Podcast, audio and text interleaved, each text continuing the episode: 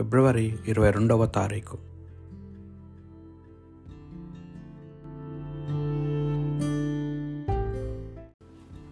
విభూది బుధవారము. మొదటి పట్టణము యాభైలు గ్రంథము. రెండవ అధ్యాయము పన్నెండు నుండి పద్దెనిమిది వచ్చంల వరకు. ప్రభువు ఇట్లనుచున్నాడు ఇప్పుడైనా మీరు పూర్ణ హృదయముతో నా చింతకు మరలిరండు. ఉపవాసముతో సంతాపముతో ఏడుపులతో నా వద్దకు తిరిగి రండు. మీ బట్టలు చించుకొనుటకు చాలదు. మీ గుండెలను ముక్కలు చేసుకొనుడు. మీరు ప్రభు చెంతకు తిరిగి రండు. అతడు కరుణామయుడు దయాపరుడు సులభముగా కోపం పడువాడు కాదు. అనంతమైన ప్రేమ కలవాడు. తాను నిశ్చయించుకున్నట్లు శిక్షింప మన్నించు వదిలివేయుడు వదిలివేయు వాడు ఒకవేళ మీ ప్రభువైన దేవుడు మనస్సు మార్చుకొని మీకు పంటలు అనెడు దీవెనను ఇయ్యవచ్చును. అప్పుడు మీరు అతనికి ధన్యము ధాన్యము ద్రాక్షాసారమును అర్పింపవచ్చును. సియోను కొండపై బాకా నూదుడు ఉపవాసము చేయవలనని ప్రజలకు ఆజ్ఞ ఇండు వారిని సమావేశపరుపుడు. పవిత్ర సభకు జనులను ప్రోగుచేయుడు వృద్ధులను పిల్లలను చంటి బిడ్డలను కూడా కొనిరండు.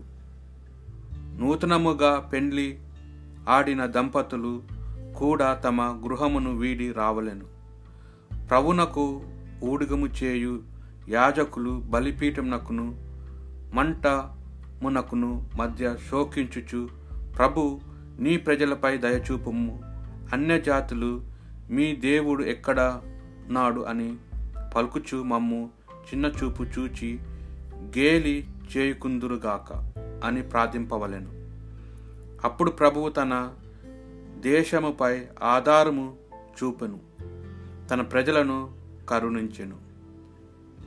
ఇది ప్రభువాక్కు రెండవ పట్టణం పునీత పౌలు గారు కొరింతీయులకు రాసిన రెండవ లేఖ.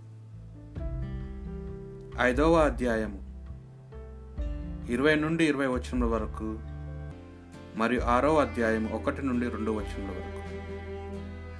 దేవుడే మా ద్వారా మేము ఉద్బోధించుచున్నాడు. మేము క్రీస్తు రాయబారులమై దేవునితో సాఖ్య పడుడని క్రీస్తు పక్షమున మేము ప్రతిమాలు కొనుచున్నాము. క్రీస్తు పాపరహితుడు.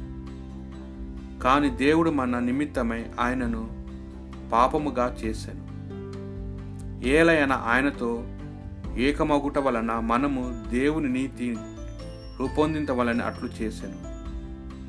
మీరు పొందిన దైవ కృపను వ్యర్థము చేయరాదు అని దేవుని తోడ్పడిన వారమైన మేము మిమ్ము అర్థించుచున్నాము ఏలన అనుకూల సమయమున నిన్ను అలంకించితిమి ఆలకించితిమి. రక్షణ దినమున నీకు తోడ్పడి తిని అని దేవుడు చెప్పుచున్నాడు గదా. ఆయనచో ఆలకింపుడు. ఇదిగో ఇప్పుడే మిక్కిలి అనుకూల సమయము. ఇదియే రక్షణ దినము. ఇది ప్రభువు వాక్ సువార్త పట్టణము.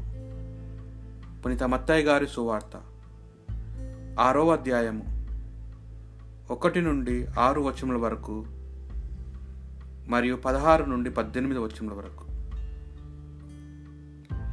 మనుషుల కంట బడుటకై వారి ఎదుట మీ భక్తి కార్యములను చేయకుండా జాగ్రత్త పడుడు లేని ఎడల పరలోకమందలి మీ తండ్రి నుండి మీరు ఎట్టి బహుమానము పొందలేరు.